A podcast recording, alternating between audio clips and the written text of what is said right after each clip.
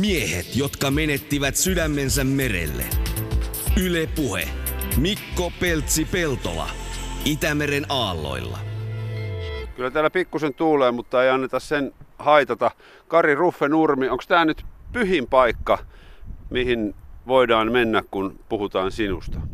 No kyllä tämä on aika pyhä paikka, että veneen kansi, ollaan laiturissa kiinni, aurinko tuossa vähän pilkattelee ja vesi liplattaa, vähän tuulee tuolla takana, niin kyllähän tässä niin kuin tekee mieli heti saman ja irrotella köysiä niin sanotusti.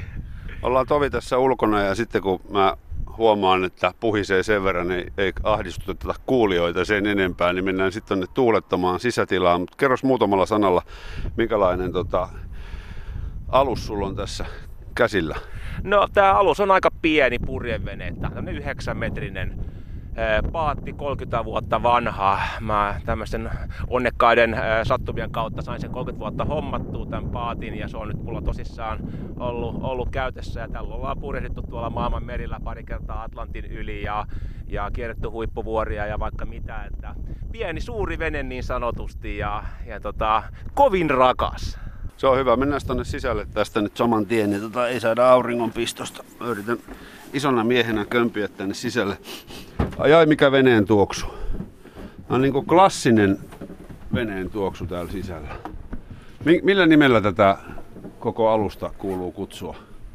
No tota siis, äh, tämän nimi on Ruffe tämän veneen. Ja Tietenkin. Tota, tämä on siinä mielessä vähän erikoinen tarina kyllä, että et tota, siis yleensähän klassisesti pitäisi sanoa sillä tavalla, että veneen nimihän on siis äh, naisen nimi, kolmitavuinen ja päättyy muistaakseni vokaaliin vai eehen. No siinä kun tämä vene aikoinaan tuli, niin mulla ei ollut naista, niin ajattelin, että jos laitan vaikka oman nimen tähän, niin, niin ainakin muistan sen sitten. Niin sitten se naisen, naisen nimi pitää olla vielä joku tietty nainen, että sä et voi ottaa kalenterista vaan öp, Helena, vaan sulla pitäisi olla suhde johonkin Helena. No en mä oikein tarkalleen tiedä. Musta tuntuu, että sitä suhdetta ei välttämättä, merimiehen läheneitä suhteita ei niin kuin, välttämättä ole, että joka satamassa saattaa olla niin, jotakin, niin. jotakin tämmöisiä, niin, niin tota, ei välttämättä suhteita, mutta, mutta, ää, mutta kolmitavuinen naisen nimi on kai se niin kuin määritelmä ollut ainakin ennen aikaan. Okei. Okay. Onko vielä nykyään tämmöisiä merimieskeliseitä? Onko äijällä ankkuritatuointi ja nainen joka satamassa? Ei todellakaan ole kyllä missään nimessä. Ei ole yhtään tatuointia eikä ole kyllä naisia satamissakaan niin sanotusti. Onko niitä vielä muita semmoisia merimieskeliseitä? Sulla on korvarenkaitakaan? Ei ole korvarenkaita, mutta mulla on aikoinaan huivi ollut päässä ja se on ollut pinkki. Joo. Et se on ainoa ehkä semmoinen, mitä mä oon niin sitten käyttänyt ja se on ollut sen auringon tähän, kun aurinkoa, aurinkoa saatiin tuolla Karibian saarilla voimakkaasti, niin aurinko, aurinko huivi mulla on ollut, mutta ei, ei sen kummempaa.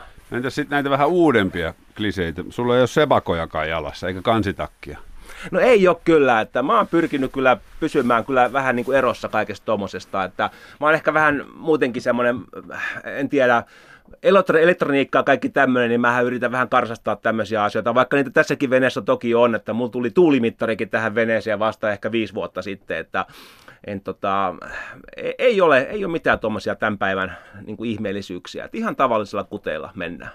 Eli tuulimittari täällä on, mitä muuta elektroniikkaa tarvitaan? Niin kuin pakosta? No periaatteessa pakosta ei yhtään mitään, että karttakompassi, niin sillähän pärjää, mutta kyllähän tänä päivänä tämä homma on mennyt siihen, että meillä on kaiken näköistä niin elektroniikkaa ja kaiken sä pystyt katsomaan suoraan tuolta niin kuin näyttöpäätteestä, että missä mennään, että onhan se helpottanut tätä purjehdusta ihan älyttömästi. Ja samalla tekee myös sen, että niin kuin isompi porukka ja joukko niin kuin saattaa kiinnostua myöskin tästä, tästä niin kuin lajista. On sitten kyse niin kuin moottoriveneilystä tai purjeveneilystä, niin, niin kyllä tämä kaiken näköistä on. Mutta periaatteessa kartta, kompassi ja, ja tota, ilosta mieltä, niin sillä pärjää aika pitkälle. Mm, niitä pitää vaan osata käyttää. Mä kävin joskus muutamia vuosia sitten tuon vuokraveneen kuljettajatutkinnon kalastusoppaan ammattitutkinnon yhdi, tota, yhteydessä ja siellä kun niitä erantoja laskettiin, niin kyllä se sen hetken ne oli mielessä, mutta nyt kun siitä on useampi vuosia kertaakaan sitä ei ole tullut käytettyä, niin jäisi kyllä laskematta. Se on ihan just tällä tavalla. Kyllä se on, että ihan totta, että sitten kun, sitten, kun tämä nykyelektroniikka on tullut, niin ei kukaan enää välttämättä halua sitten kiinnittää mitään huomiota siitä. Mutta sen huomaa sitten siinä vaiheessa, kun se elektroniikka menee alta pois, niin sitten on aika tiukka paikka. Sitten soitetaan noille ystäville, ystävillemme meripelastus ja he tulevat auttamaan. Niin se, niin, se saattaa muuten tänä päivänä kyllä mennä sitten, että se on se ensimmäinen kontakti sitten, että Et tota, se on ongelma siinä, että jos näitä plottereita käytetään jatkuvasti ja ei ole sitä tavallaan sitä niin kuin traditiota siihen, että sulla on se merikortti, mikä pitää olla sinne vieressä, niin sä et taju sitä ympäristöä. Sä et, sä et osaa lukea sitä ympäristöä, jos sä vaan tuijotat sitä plotteria. sen tähän mä aina sanon, että kannattaa kumminkin aina se kartta pitää siinä, ylläpitää sitä tiettyä niin kuin taitoa.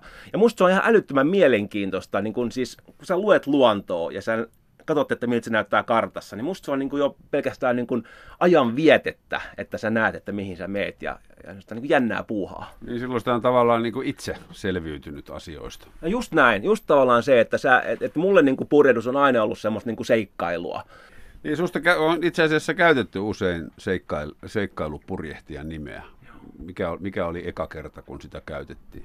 No en muista, siitä on kyllä varmasti, niin kuin, olisiko se ollut sitten olisiko huippuvuorten purjehduksen yhteydessä, niin sitten alkoi alko tämmöinen niin kuin nousemaan siinä, että vaikka mä oon siis ihan nuoresta saakka, on edelleen Suomen nuorin Atlantin ylittäjä, joka on tehnyt sen kahteen kertaan molempiin suuntiin nuorimpana kipparina pienimmällä veneellä, niin onhan mulla se seikkailu ja on lähtenyt tekemään tosi nuoresta saakka niin kuin näitä tosi pitkiä purjehduksia ja siis hyvin kokemattomana, että ei mulla niin kuin mitään verenperintöä niin kuin perheeltä mihinkään purjehdukseen eikä mitään tämmöistä. Että se on kaikki itse opittua ja kirjasta luettua ja jännitti aina sitten pienempänä kysyä neuvoa niin kuin is- isommiltaan tämmöisiltä niin kuin idoleilta, että sitä on niin kuin itse yrittänyt sitten vaan opiskella siinä. Että, mutta ehkä se huippuvuorten ympäripurjehdus oli ehkä semmoinen viimeinen niitti sitten, että sitten mä niin kuin itsekin uskalsin niin kuin sanoa, että ehkä tässä nyt vähän seikkaillaan. Muistaaksä nuoruudesta semmoisen ensimmäisen kipinän purjehdukseen? Miten, miten sä oot tässä?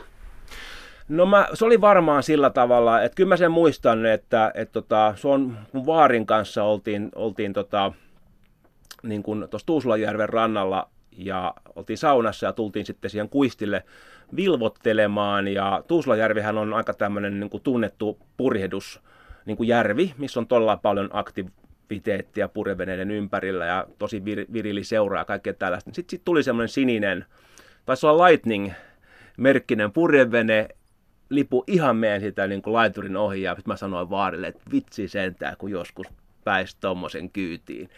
Sitten se sitten lähti, mä olin tosi nuori silloin, mutta sitten mä rakensin ensimmäisen purjeveneen niin kuin maalle, siis nurmikolle. Nimi oli näkyä ennen siinä, että nurmikolle laitoin peitteenä sitten siihen pikkumaston ja siinä mä purjehdin vuoden verran, kunnes sitten se masto siirtyi meidän tämmöiseen vanhaan alumiini-oranssiseen veneeseen ja sillä mä menin ja mulla oli peräisimänä siis vanha Evirude perämoottori.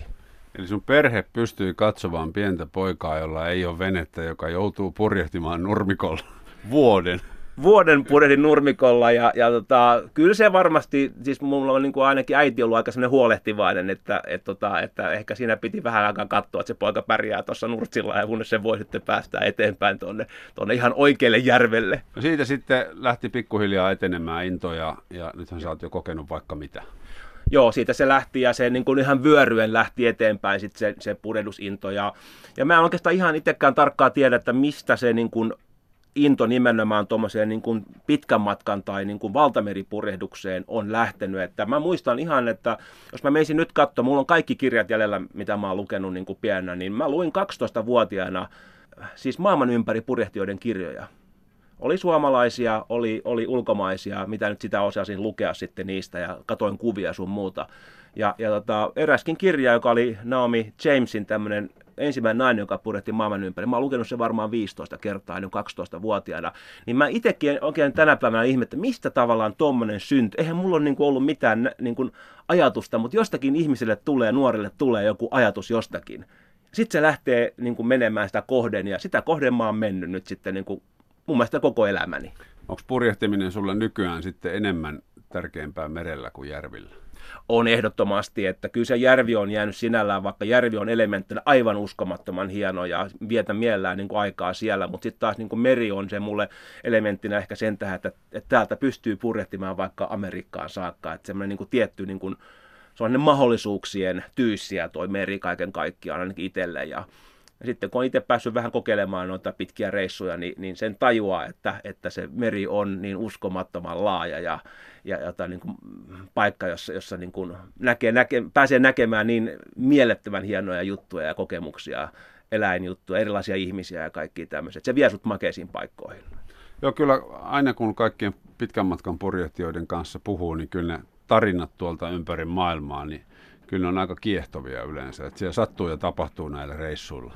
Kyllä se vaan näin on, se, että kyllä niitä juttuja tapahtuu. Itselläkin on paljon erilaisia niin kuin tapahtumia tuolla, mutta kyllä mä sanon, että eniten ne tapahtumat on kuitenkin ollut sit sellaisia, missä jollakin tavalla on kokenut isoja niin kuin elämyksiä, kun kerran joku valas on noussut niin kuin ihan veneen vieressä pintaan, tai sitten jotenkin niin kuin mahtavia niin kuin ihmisiä tapaa jossakin satamissa, joilla on niin kuin tosi upeita tarinoita ja näkee erilaisia kulttuureita ja, ja miten ihmiset elää pienillä saarilla ja, ja kaikkea tuommoista, niin kyllähän se on, siis elämä on niin makea juttu, kun sä pääset niin itse omilla ehdolla menemään ja, ja sitten tota, näkemään ja, ja sä voit, aikataulut on ihan omat, ei tarvitse miettiä milloin bussi lähtee tai lentokone nousee ylös, että aina voi mennä, mennä sitten omalla tahdilla, niin se on kyllä se matkapurjehdus tuolla on sitten mistä tahansa, niin se on niin makeeta kyllä. Niin, se on vielä nykypäivänä sosiaalisesti aika hyväksyttyä, kun sä et isoilla moottoreilla tuossa ruksuta, vaan menet tuulen voimalla.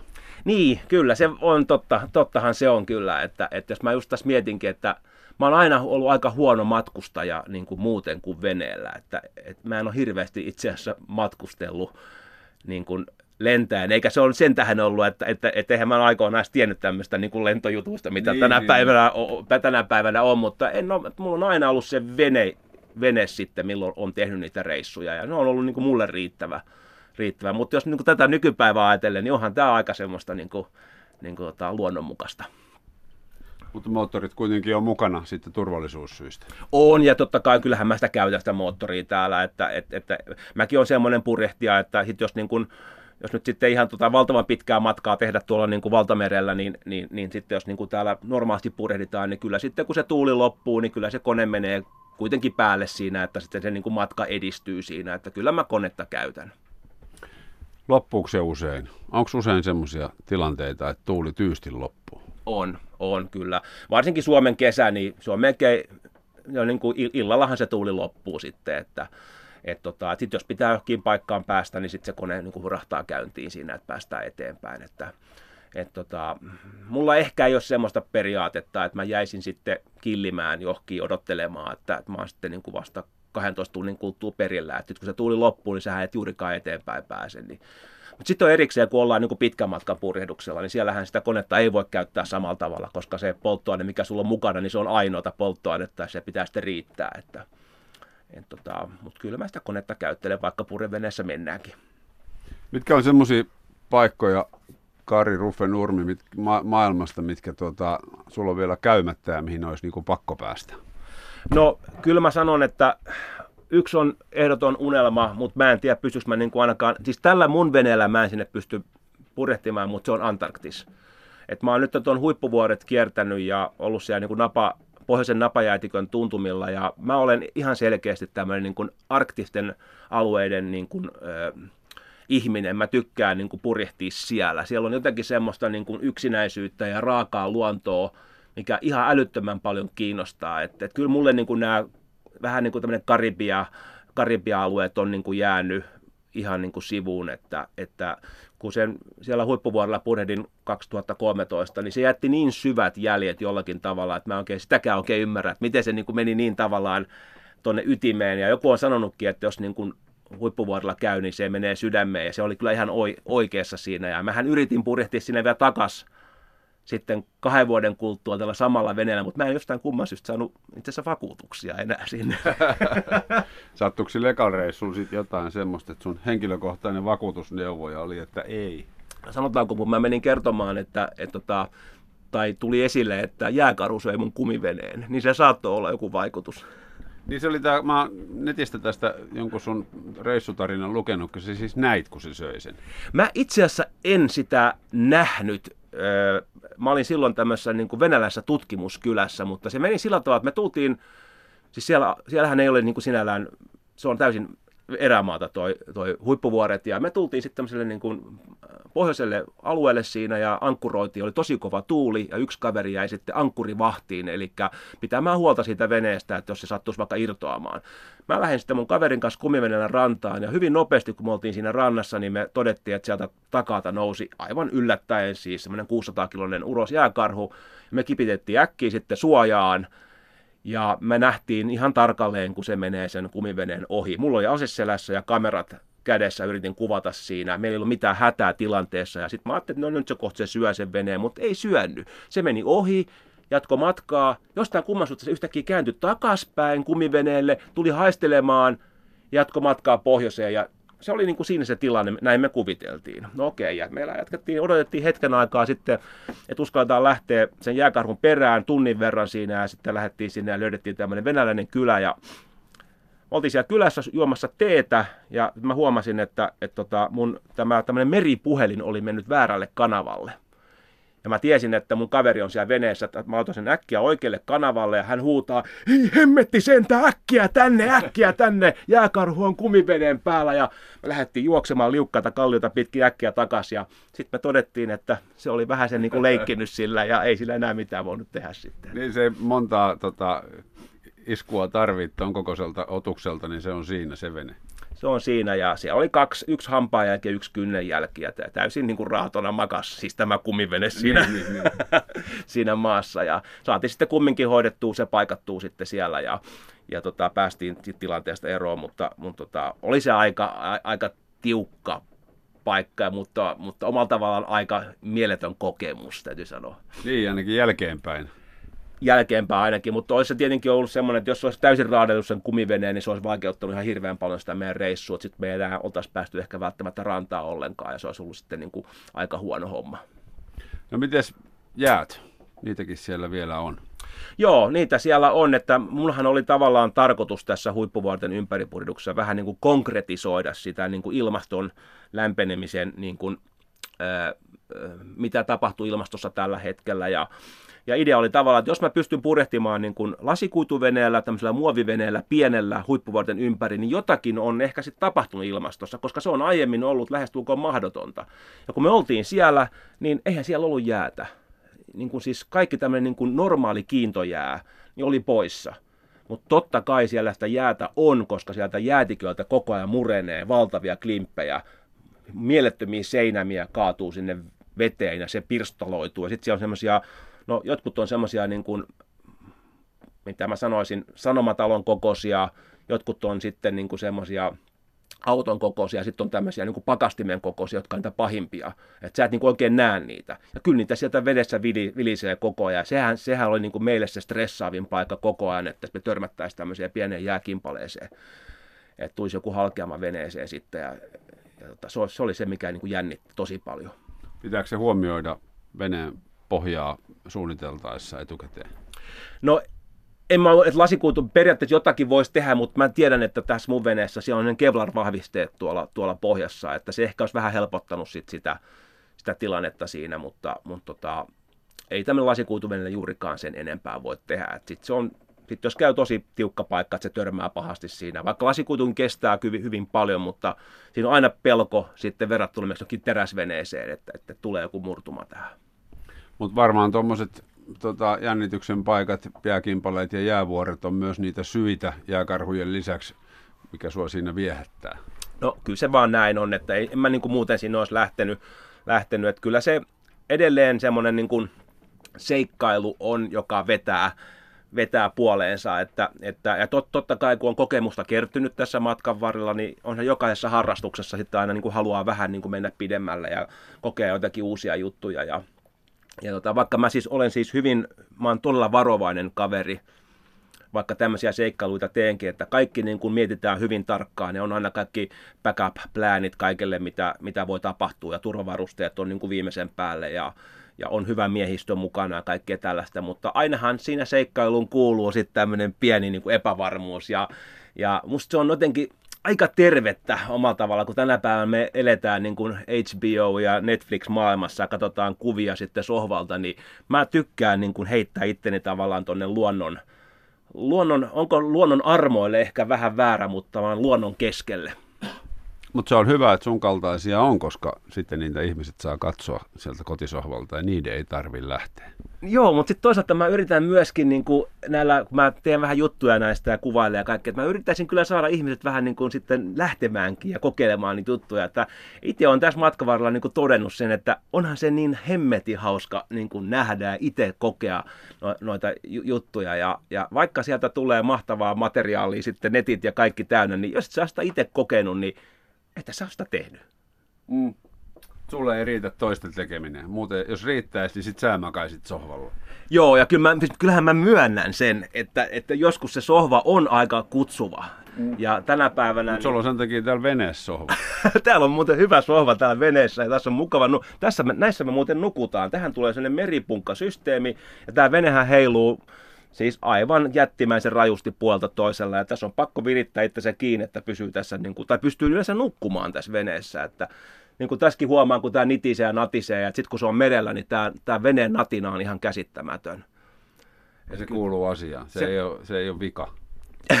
se, se, kuuluu, se kuuluu asiaan kyllä, ja, mutta sanotaan tottumattomalla se voi tuntua siltä, että se vene hajoaa just alle. Mikä on tota pisin aika, kun sä oot tässä tämmöisessä veneessä ollut täysin yhtäjaksoisesti?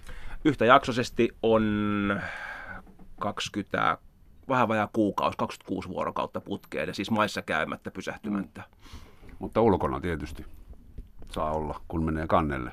Saa olla. Ja siellä siis kaikkihan tapahtuu kannella. Sisällä niin kuin oikeastaan vaan nukutaan periaatteessa. Että tämä on hyvin pieni vene, vene ja tota, kaikki on tässä hyvin pientä. Tässä on tämmöinen, kuten sanottu, niin pieni tämmöinen keittiö, missä pystyy vähän kokkailemaan ja pieni vessa tossa ja tämmöistä, mutta kyllähän nämä sisätilat on niin kuin muutamassa neliössä. Kaikki elämä tapahtuu tuolla ulkona ja ulos mennään aina, oli mikä keli tahansa, että sille ei niin kuin mitään merkitystä että kun mekin purehditaan sillä tavalla, että meillä on vaikka yksi tai kaksi kaveria mulla matkassa mukana, niin me purehditaan vuoroissa, yksi ajaa venettä, muut nukkuu sisällä. Sitten kun vahti vaihtuu, kaveri kimpoo ylös tonne noin, on aivan sama mikä keli se on. On vaikka täyttä myrskyä, ukkosta, sadetta, mikä tahansa, sille noustaan ylös ja tekemään se homma. Tehdään sitten se oma, oma ohjaussysteemi siellä ja katsotaan, että kaikki toimii siellä sen kolmen tunnin ja tullaan takaisin nukkumaan ja sitten seuraava ylös.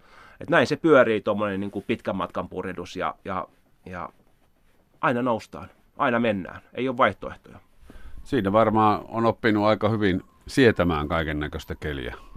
On, ja sitten on, oppii sietämään kaikkea muutakin. Et, et kyllä tämä niin kuin, onhan tämä niin kuin purjehdus omalla tavallaan hyvin epämukavaa. Vene, vene pyörii ja kolisee ja kilisee ja koko ajan kallellaan. Ja pelkästään se, että sä voit niin kuin tehdä jonkun ruuan tuossa, niin on iso suoritus. Saati mennä tuonne vessaan. Ja, ja tota, et kyllä se niin kuin, onhan tämä, niin kuin, kyllä tämä vaatii semmoista niin kuin epämukavuuden sietoa kyllä aika paljon. Mutta sitten taas kun sä oot tuolla kannella, siellä on joku tähtikirkas taivas, kuutamo möllöttää siinä ja, ja kaikki on hyvin veneessä, niin onhan se sitten taas, sitten taas se vastapuoli siinä, siinä, että ne on niin upeita, upeita juttuja, mitä pääsee kokemaan tuolla ulkona. Niin, että ne hyvät puolet sitten kuitenkin voittaa. Niin mä oon sitä mieltä, että se, että, että se on hankalaa tämä purjehdus, se tuo sille semmoisen elementin, että, että, tota, että jollakin tavalla se, se niin kuin, varmaan niin monissa urheilusuorituksissa ja kaikessa tämmöisessä, että kun sä pistät hirveän paljon niin kuin, joudut niin käyttämään energiaa tai voimaa tai, tai mitä tahansa, että et, et se on vaikea se suoritus, niin se lisää sitä, niin kuin, sitä, sitten, sitä niin kuin hyvän olon tunnetta sitten, mitä siitä saa myöskin. Että musta tuntuu, että se on aika, aika hyvä määritelmä myöskin sitten niin kuin purjehdukseen. Mm. No sä, Kari Ruffe Nurmi, näet purjehdusreissuilla varmaan aika paljon vettä ja eri meriä, niin minkälainen käsitys sulla on Itämerestä?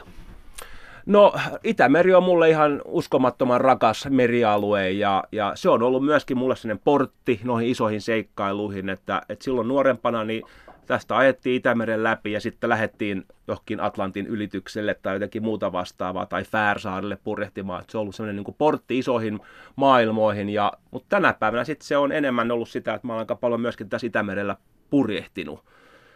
Että kyllä sen niin kuin, rooli on ihan, ihan valtava. Vietän tosi paljon aikaa tuossa saaristossa ja, ja, ja on tässä muutenkin niin kuin meren rannalla. Et se on siis joka päivä, se on mun niin kuin silmissä toi Itämeri. Et on sillä ihan valtava iso merkitys. Tota, miten se sun mielestä voi? No eihän se kyllä ihan kai hyvin voi tällä hetkellä, että, että Itämeren, ja se ongelmahan siinä on tavallaan se, että kun sitähän ei näe sitä vointia. Et kun, jos mä menen katsomaan nyt tästä tuonne merelle, sehän kimaltelee, sehän näyttää hemmetin hyvän näköiseltä.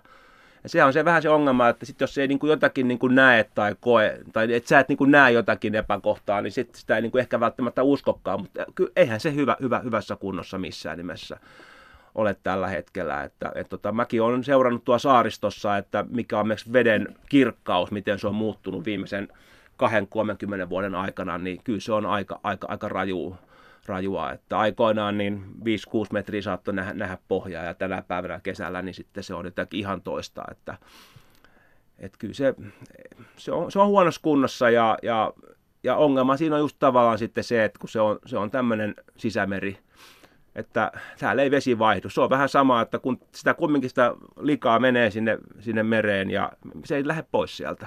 Se on sama kuin sä olisit niin kylpyammeessa, kävisit joka aamu niin peseytymässä ja etkä koskaan vaihda vettä se on, niin, se, se on se tilanne on aika surkea siinä.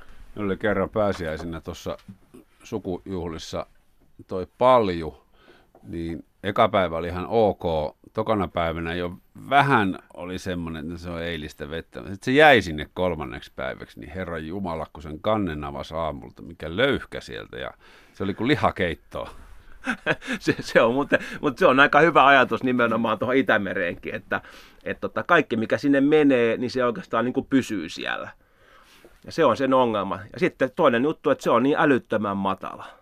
Et sit, sitä ei niin kuin tajuakaan, niin kuin miten matala. Että jos Suomenlahti on keskisyvyys 37 metriä ja koko Itämeren 58 metriä, niin sehän on niin kuin, no otetaan vaikka Stadikan torni 72, jos sä katsot Stadikan torniin, niin sehän on niin kuin ei se mikään hirveän korkea Mm, niin se keskisyvyys ei ole lähellekään sitä.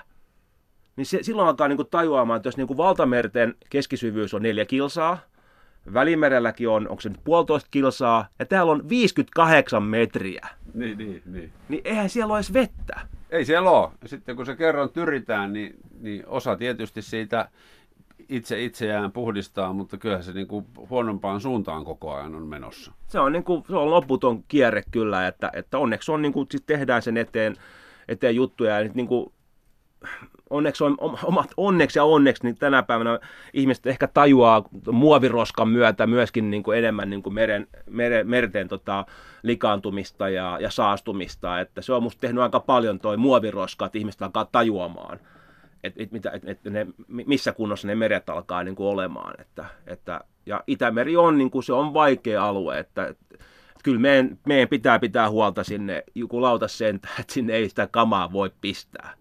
On sitten kyse mistä tahansa maataloudesta tai mistä tahansa, niin se on, se on niin valtava iso, iso, iso tota ongelma, jos se menee. Se on ihan sama kuin joku kusis meidän niin kuin metsien päälle koko ajan. Kuseminenkin muuten vaikuttaa aika isosti. Se vaikuttaa tosi isosti sitäkään ei saa tehdä. Sitä, sitä ei välttämättä niin kuin tajua, että miten iso merkitys sillä on. Onko toi, toi muoviongelmahan on maailmanlaajuinen, sitä roskaa on maailman meret pullollaan. Oliko huippuvuoren rannoilla paljon muoviroskaa? Ei ollut hirveän paljon siellä kyllä ollut, mutta tämmöistä niin kuin, äh, puukuormaa ja puu, puuhommaa, puujätettä ja tämmöistä jonkun verran siellä oli, ajopuuta ja tällaista, mutta mä en hirveän paljon nähnyt kyllä niin kuin muoviroskaa siellä. Et nehän yleensä menee nämä muoviroskat sillä tavalla, että niillä on tiettyjen tämmöisten virtausten mukana, että, että mä en ainakaan nähnyt siellä hirveän paljon, paljon sitä kyllä ja, ja tota, en, en nähnyt paljon. Tota, sä oot vienyt myös ihmisiä, Kari, paljon purjehtimaan. Mikä sua siinä kiehtoo, että sä otat kyytiin ventovieraita ihmisiä ja annat niille purjehduskokemuksen? Niin, joo. No siis ehkä ihan sen tähän, että joskus aikoinaan itsekin sain kaverin optimistiollaan kokeilla. Ja se oli varmaan myös semmoinen juttu, mikä, mikä vei mua sitten tähän niin kuin, tämän lajin pariin vielä voimakkaammin ja innostuin ihan älyttömästi siitä. Ja sitten joskus mä pääsin mun ö, tuttava, tuttavien tämmöiseen vähän isompaan purjeveneeseen kokeilemaan. Ne oli semmoisia elämyksiä, mitkä mä muistan edelleen. Ja niillä on, niillä on ollut ihan valtava merkitys. Ja mä nyt jollakin ehkä ajatuksella mietin, että jos mä sitten niin kuin mahdollistan joillekin ihmisille kokeilu, pienen kokeilun tässä veneessä, niin, niin jos ne vaikka innostuisi ja, ja samalla voisin kertoa omista, niin kuin mitä on veneen kanssa tehnyt ja vähän Itämeri-asioita sun muuta siinä, siinä samassa yhteydessä, niin, niin ehkä ihmiset innostuu sitten enemmän veneilystä ja, ja luonnosta ja saaristosta ja rannikosta noin yleisesti, niin se, semmoisella ajatuksella sitten niin kuin mieluusti. Ja sitten pitää sanoa, että ne ihmiset, jotka on, on veneessä ollut, ollut, niin siis ne on ihan uskomattomia ne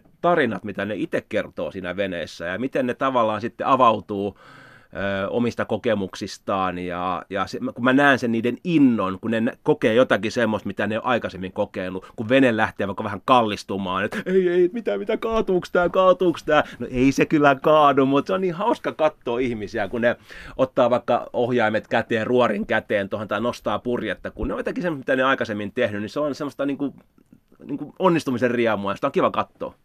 Niin sä silloin kun Suomi täytti sata, niin sä veit porukkaa purjehtimaan ja tänä vuonna myös. Minkälaista sakkia, mä jonkun ilmoituksen näin, että sä et edellytä purjehduskokemusta? Joo, se Suomi 100-projekti oli kyllä ihan mielettömän hauskaa. Että mä vein tosissaan sata ihmistä vesille sen Suomi 100 vuoden kunniaksi. Ja, ja tota, se oli oikeastaan semmoinen niin kuin, lähtökohta tälle uudellekin hankkeelle, mikä nyt on alkamassa ihan kohta. Eli sata ihmistä vein ja ajattelin, että tulee niin kuin ihan mielettömän raskas projekti. Että mä vein niin kolme päivää, että kolme kertaa päivässä ihmisiä ulos viikon ajan.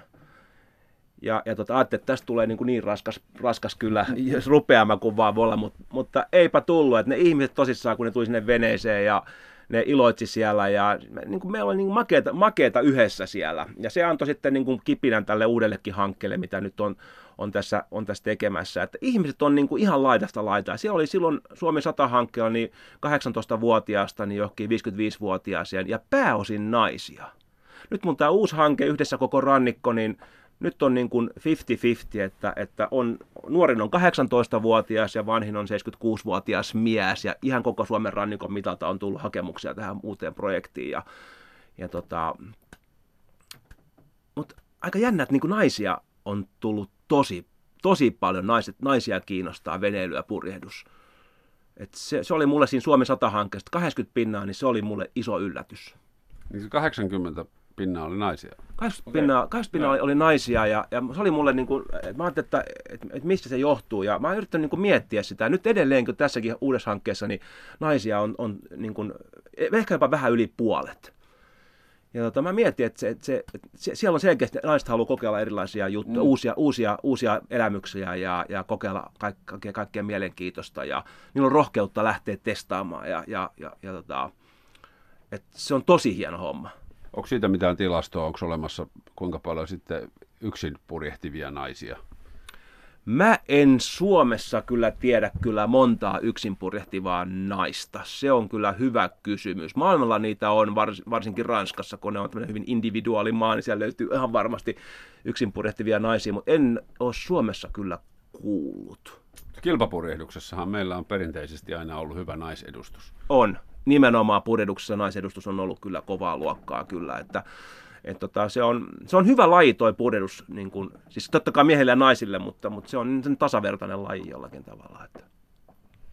Ei, ta, ei ole sukupuolella väliä, mikä on aika monessa muussakin, ja hyvä niin. On, on e-, e- ehdottomasti, että et tota, sitten vielä noista naisista sen verran, että et ehkä... Jaha, nyt päästään.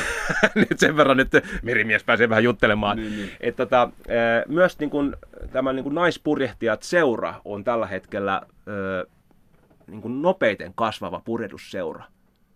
Et jotakin, jotakin jännä, mm. jännää on, on, on siinä. Se on, se on niin kuin tosi hieno juttu. No puhutaan muutama sana lisää tuosta sun tämän vuoden projektista yhdessä koko rannikko, niin mistä sen ajatus lähti? No se lähti oikeastaan sitten Suomi 100-hankkeesta. Et se oli niin makea, kun mä, mä niin kun pääsin porukkaa niin kun viemään tuonne vesille ja tuli niin kivoja fiiliksiä siitä, että mä ajattelin, että miksi, kun se tapahtuu vaan tässä Helsingissä, niin miksi tämmöistä ei voi sitten laajentaa koko rannikon mittaiseksi. Ja siitä se ajatus sitten lähti niin kuin virjäämään eteenpäin ja, ja tota, sitten mä ajattelin, että, että tehdään tämmöinen projekti, jossa niin kuin koko rannikon mitalta niin kuin rannikkokaupungeista niin lähdetään sitten hakemaan ihmisiä matkaan mukaan Suomen pisimmälle yhteispurjehdukselle. Käytännössä se tarkoittaa sitä, että, että me purjehditaan rajalta rajalle, eli tuota Virolahdelta itä, itärajalta lähdetään purjehtimaan kohti Torniota. Se on 1300 kilometriä aika pitkä matka. Mm. Ja, ja tota, mä otan 120 ihmistä matkaan mukaan sen, sen matkan aikana siis, joka kestää noin kuukauden. Ja käytännössä, kun se 120 ihmistä ei suoranaisesti tähän veneeseen kerrallaan mahdu, niin, niin, niin tota, mä, mä joudun, tota, mä joudun tota, ää, sitten niin kuin jokaisella paikkakunnalla ottamaan sitten niin kuin 3-4 hengen miehistön mukaan, mukaan että, että miehistö vaihtuu siis joka ikinen päivä. No siinä tapaa ainakin paljon, paljon uusia, uusia ihmisiä. Me ollaan siis tällä hetkellä Kari Ruffe Nurmen purjehdusveneessä ja puhutaan vähän miehen purjehduskokemuksista ja, ja Itämerestä ja muutenkin elämästä ehkä. Tota, minkälaisia ihmisiä sä odotat tältä reissulta? Ikä, ikähaarukka on laaja ja, ja naisia on paljon, mutta minkä tyyppisiä elämän, elämän tarinoita? Öö, no oikeastaan ihan, ihan minkä tahansa elämän tarinoita, että, että mä olen ihminen, joka ei hirveästi vaikka lähde ulos ja, tai on vaikka yksinäinen ehkä tai, tai tota, haluaa kokeilla jotenkin uusia juttuja. Öö, niin kuin iällä ei ole mitään muuta väliä muuta kuin se, että pitää olla yli 18-vuotias tässä. Öm, ja varmaan kohtuullisen terve. Joo, perusterve on tietenkin tärkeä. Se on oikein hyvä, hyvä, hyvä tota, pointti siinä kyllä, että se, se on totta, että semmoinen perusterve pitää olla tässä veneessä, ja, ja tota, mutta ei mulla niin mitään semmoista niin kuin muuta määritelmää. Mä haluaisin nähdä, että millaisia, mutta mulla on tullut ihan älyttömästi hakemuksia. Ne on ihan uskomattoman makeita storeja, mitä ihmiset on kertonut, kun mä oon kysynyt, että miksi haluaa mukaan. Siellä on kaiken näköistä tarinaa kyllä ja, ja, tota, ja kyllä se niin kuin selkeästi nousee esille se niin kuin sen uuden kokeminen ja samalla myös uusien, uusien ihmisten tapaaminen tulee esille sieltä myöskin. Sitten se, että, että pääsisi tota, niin kuin rannikkoa ja saaristoa niin kuin kokemaan.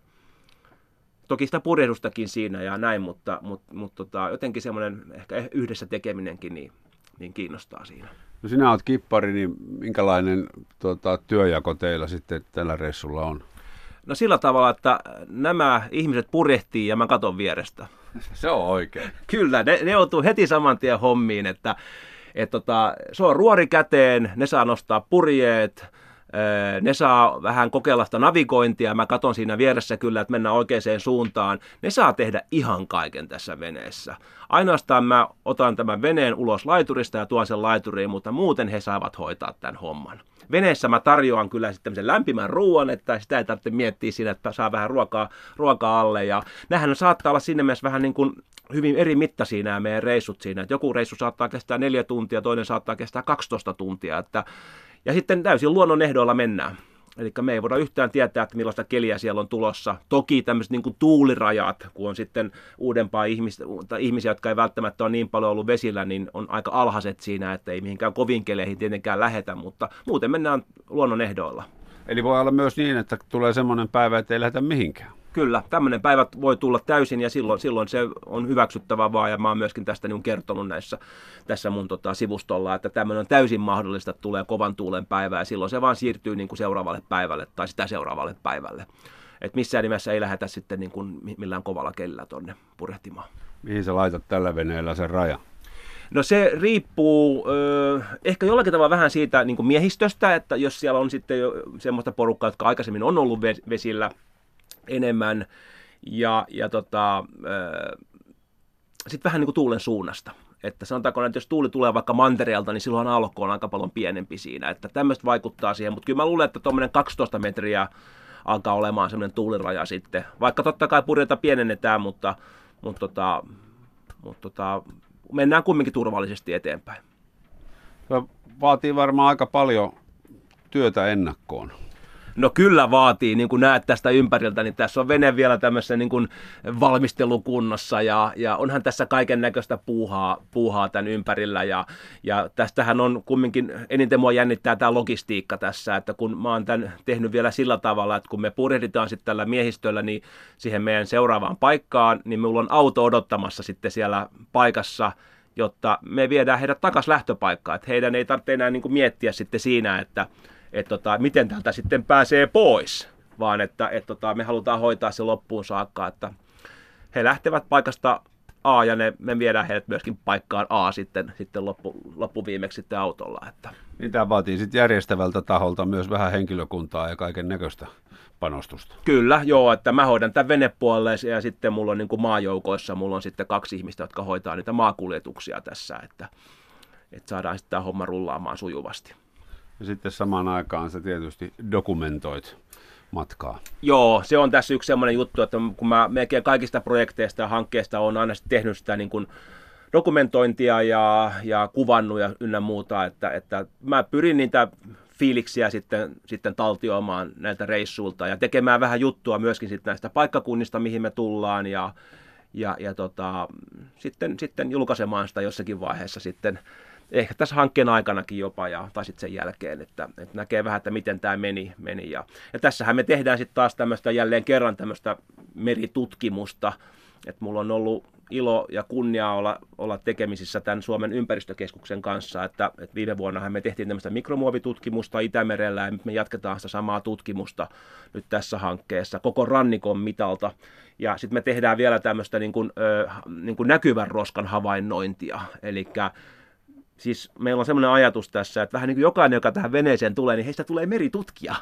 Eli me kaikki niin kuin havainnoidaan ympäristöä ja me dokumentoidaan kaikki näkyvä roska, mikä me nähdään merellä. Eli mulla on ihan paperi tässä, jos me nähdään vaikka muovipussi tai me nähdään pari, pari muovitölkkiä tai mitä tahansa, niin me otet, yritetään ottamaan ne ylös sieltä, jos pystytään, mutta me dokumentoidaan se. Ja loppuviimeksi meille tulee sitten tämmöinen niin kuin lista, että mitä yhden veneen silmin niin kuin näkyvää roskaa pystytään havainnoimaan koko rannikon mitalta, 1300 kilometriä. Mä veikkaan, että se tulee olemaan aika yllättävän suuri se määrä. Se voi olla. Se voi olla kyllä. Että se, on, se on itse aika jännä. Ja jos mä tuossa kun oltiin purjehtimassa, niin mä yritin katsoa, että kuinka niin kuin laajan alueen me pystytään niin kuin havainnoimaan. Niin se on ehkä noin 100 metriä, eli 50 metriä puoleensa, mitä me pystytään näkemään. Saako kiikareita käyttää? Saa käyttää, kyllä. Meillä on kiikarit, että siinä mielessä päästään vähän pitemmälle siinä. Että, että, tota, ja toki sitten pyritään niin kuin ottamaan siltä osin, kun pystytään turvallisesti niitä ylös myöskin sieltä, että, että, tota, että me pyritään keräämään ja sitten ehkä näyttämään, mitä tulee miltäkin legiltä roskaa. Eli näillä sun reissuilla on kuitenkin olemassa tämmöinen ylevämpi tarkoitus.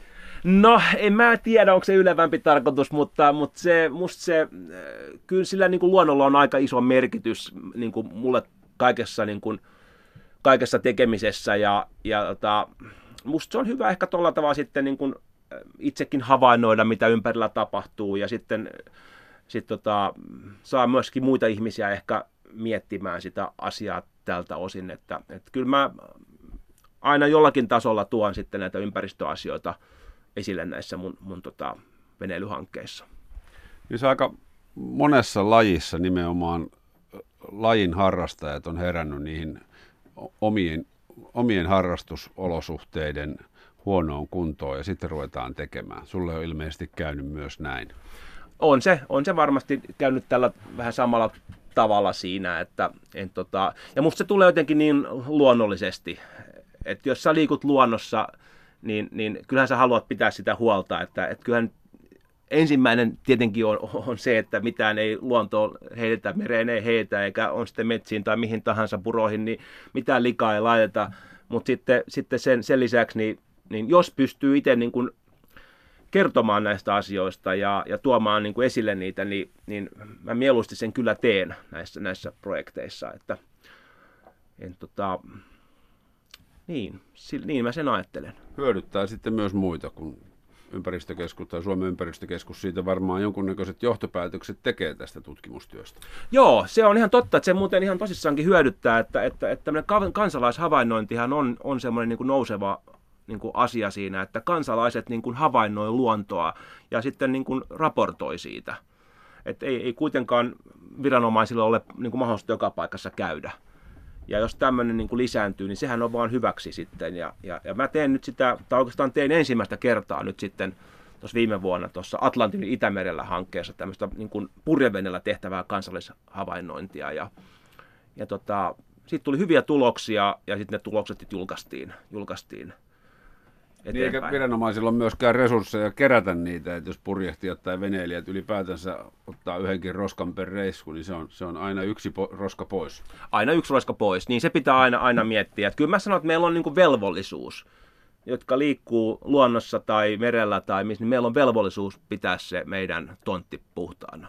Ja sit toivoa aina, että se, joka roskaa, niin ei pysty roskaamaan niin paljon kuin te pystytte siivoamaan, että auttaisikin jotain sitten. Kyllä mä, siis pakkohan se on niin uskoa tähän tämmöiseen, että et, tota, et, et, et, et, tota, en mä tiedä, siis totta kai roskahan voi mennä vahingossakin, lentää jostakin ja näin mm, poispäin. Et se, se, silleen niin kuin, kyllä mä, siis tapahtuu on tällaista näin, mutta en mä osaa sanoa, että mä, mä en niin kuin, mä en tiedä, onko mä koskaan nähnyt niin kuin veneilijä, joka heittäisi niin kuin, niin kuin roskaa veteen, ainakaan mä oon nähnyt sillä tavalla, mutta kyllä sitä varmaan tapahtuu, mutta en tiedä. Että... Siis maailman yleisin roska, tupakin tumppi, niin sitä kyllä näkee. Se on totta, joo. Se on mutta tosi yllättävä se tupakan tumppi, että se, sekin, se, on, se on todella niin kuin, että jos näkee kadulla vaikka jonkun ihmisen, joka niin harvemmin näkee, että kuka heittää nenälinnan tai purkkapaperin tai karkkipaperin tahallaan, mutta tupakan tumppi heitetään ja sitten se ollaan niin kuin vaan vaietaan. Joo, se on totta jotenkin. Se on, mä, mä en tiedä mikäköhän siinä oikein on, että, että se, että sä oot niinku sitä niinku vetänyt henkeä, niin se antaa sulle oikeuden sitten heittää, heittää se tuohon pihalle, niin kai joku tämmöinen juttu sitten on pakko, pakko olla, olla se, että, et tota, mutta se on yllättävän paha. Kyllä to, tupakan tumppi. Niitä on ihan joka paikassa. On, ja sehän ei esimerkiksi kalan suolistossa sula, vaan se on tukehtumiskuoleman kalalle sitten. Onko näin? Joo, se, tai suolitukos. Ai Samperi sentään. Näkyykö noita niin kuin, miten? miten Mä oon saanut tota, Venäjällä olin ja perattiin yksi harjus, niin sillä oli kolme filtteriä mahalaukussa. Ei hitsi sen. Se oli ihan hyvä, että me otettiin sen ruuaksi, niin se säilyi paljon kivuttomamman lopun sai se kala. Se on todella kyllä, että te teette kyllä ison palveluksen sille mm. kyllä ehdottomasti. Että, että, että, tota, mutta joo, kyllä se toi roskaaminen, se, se on kannattaa kyllä musta niin kaikkien, kaikkien pitää, pitää mielessä, että, että ei, ei, ole, ei ole mitään syytä kyllä tuonne luontoon mitään, mitään laittaa kyllä, että se, se on kyllä niin, kuin niin turhan päivästä puuhaa. Että. No miten sitten, kun tämä projekti, missä mennään rannikko halki, niin mitä seuraavaksi? No, tämä on kyllä niin kuin aika hyvä kysymys. Mun on pakko sanoa, että, että mä, mä en tiedä, mikä on se seuraava projekti. Mutta... Eikö toi aika jännä, että sulla on kuitenkin mahdollisuus tehdä periaatteessa mitä vaan, että vain taivas on rajana, kun sä oot tolle tielle lähtenyt? On. Siis se on, se on, se on juuri tällä tavalla. Ja kyllähän mä niin aktiivisesti aina mietin, mikä on sitten se seuraava projekti. Että muahan edelleen kiinnostaa toi arktinen alue. Mm. Ja mä mietin keinoja, miten mä sinne pääsisin. Et tällä veneellä mä en enää sinne pysty menemään. Se on nyt todettu, että mikä se sitten keino on, on sitten seuraavien vuosien aikana, niin mä en tiedä, mutta mulla on niin, että se vakuutusyhtiön vaihtaminen ei riitä. se ei taida nyt oikein riittää tässä tapauksessa kyllä, että, että mä yritän löytää keinoa sinne, mutta, mutta mullahan on kyllä semmoinen ajattelumaailma, että aika nopeasti mä niin kuin sitten kumminkin kehitän jonkun idean mä lähden sitä viemään aina eteenpäin ja sitten sit, sit, tota, sitten tämä tapahtuu aika nopeasti, mutta tämmöinen ehkä niin kuin pitkän tähtäimen suunnitelma on se, että mä pääsisin siirtymään tuonne arktisille alueelle sitten tota, niin kuin sitä maailmaa vähän tutkimaan tarkemmin. Pitääkö, pitääkö sun semmoiseen maailmaan päästä yksin vai sallit sä kumppaneita veneessä? Sallin ehdottomasti kumppaneita veneeseen, että, että siellä arktisella alueella se yksin, yksin meneminen on sitten niin kuin jo aika, aika, aika niin kuin, äh, ehkä vähän turhan riskialtista puuhaa kyllä sitten, että kyllä huippuvuorten reissullakinhan mulla oli kavereita mukana siinä, että kyllä, kyllä kavereita mukaan. Sitten on se paljon kivempaa niin kuin kavereiden kanssa kokea niitä juttuja. Onko huomannut ikääntyessä, että saisit jotenkin tullut seesteisemmäksi näiden hommien suhteen vai vieläkö pystyy painamaan reikäpäässä läpi suurimman aallon? No en mä sanoisi, että, että kyllä ehkä edelleen semmoista niin kuin samanlaista niin kuin reikäpäisyyttä ehkä omalla tavallaan löytyy kyllä, että mä en ehkä koe semmoista niin kuin seestyneisyyttä omalla tavallaan. Ja, ja mulla on hirveän kova niin kuin veto kumminkin tuonne niin merelle ja seikkailuun edelleen. Että, et tota, toki sitä niin kuin, on, kun on, on lapsia, niin, niin vähän miettii asioita niin kuin eri, eri tavalla siinä, mutta kyllä mä kumminkin haluan mennä tuonne vielä. Tekee kaikki makeita juttuja. Niin, kysymyshän ei ole vaarallisesta lajista, vaan se on ehkä maalikosta, joka ei ole ottanut asioista selvää, niin joku huippuvuorille purjehtimaan voi kuulostaa pahalta. Kyllä, näinhän se on kyllä, että, että, että silloin kun kaikki menee hyvin, niin mitä ei tapahdu. Niin ja vanha matkustajan sääntö, että niin kuin, jos matkustajasta ei kuulu pitkään aikaan, niin silloin silloin kaikki hyvin. Se, kyllä nimenomaan. Huippuvuodella tosiaankin pitää siinä mielessä vähän niin kuin paikkansakin kyllä, että siellähän ei niin kännykät eikä mitkään toimi siellä, että sieltä pystyy aika harvakseltaan soittamaan, että meillä oli sitten satelliittipuhelimet, millä me saatiin sitten soitettua sitten muutaman kerran ehkä kotiin sieltä, että tota, sekin on omalla aika mielenkiintoinen juttu tavallaan, että on maailmassa vielä paikkoja, missä, missä ei kännykät toimi.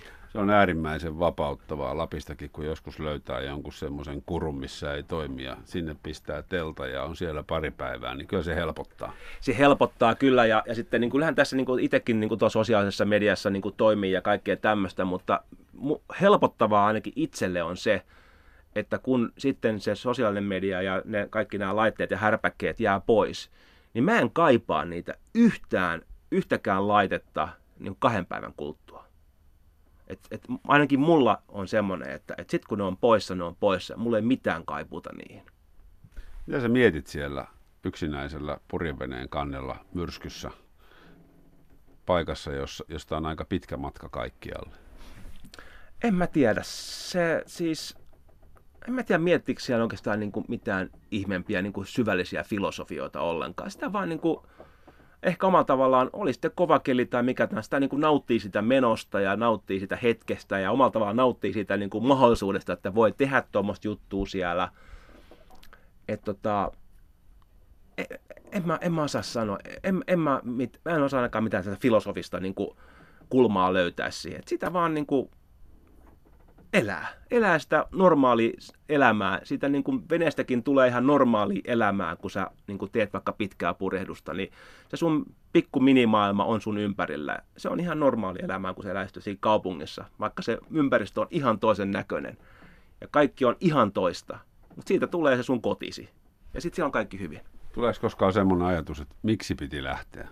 Joo, on tullut pari kertaa semmoinen ajatus, että, että kun no huippuvuorillakin tuli, siis aika alkuvaiheessa tuli tämmöinen vähän niin kuin myrsky, myrsky ja sitten hetkellisesti mulle tuli semmoinen, että mitä mä teen tästä taas tässä niin kuin, että niin kuin hirveä ryske ja, ja kaikki paukkuu ja vettä tulee sisälle ja pilkko pimeetä ja, ja hetkellisesti tuli semmoinen, että, että, että, että onkohan mä nyt tekemässä mitään niin kuin järkevää tässä.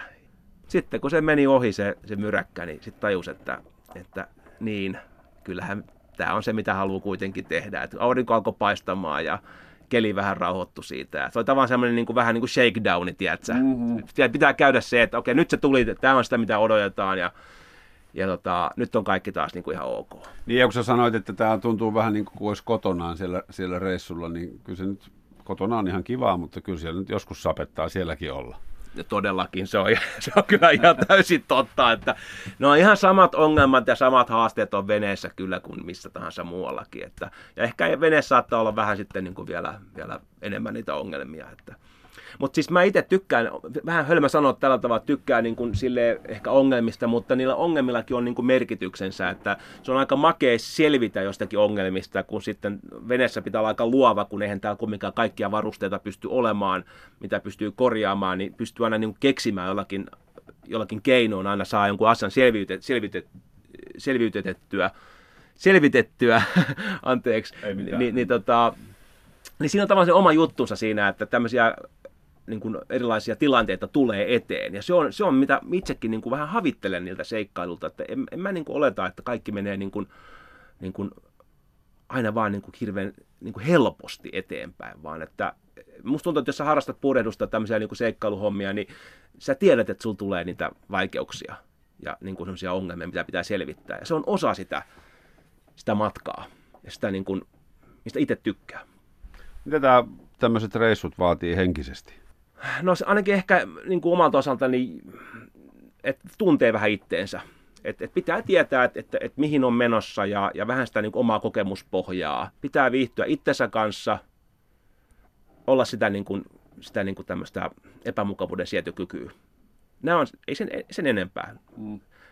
Et, et, tota, pitää hyväksyä se, että et kaikki ei aina, aina ole niin kuin hyvin omalla tavallaan Ja sen kokemuksen kautta ehkä sitten, kun tulee myrsky, niin tietää, että se ei ole lopullinen tila ja se ei vaikkapa tästä nyt pahene, kun tutustuu sääennusteisiin. Että tietää, että tämä niin kuin helpottaa jossain kohtaa eikä anna periksi. Tämä vanha sanonta, että kaikki myrskyt loppuu aikanaan, on ehkä hyvä, hyvä ottaa niin, niin. tässä niin. esille.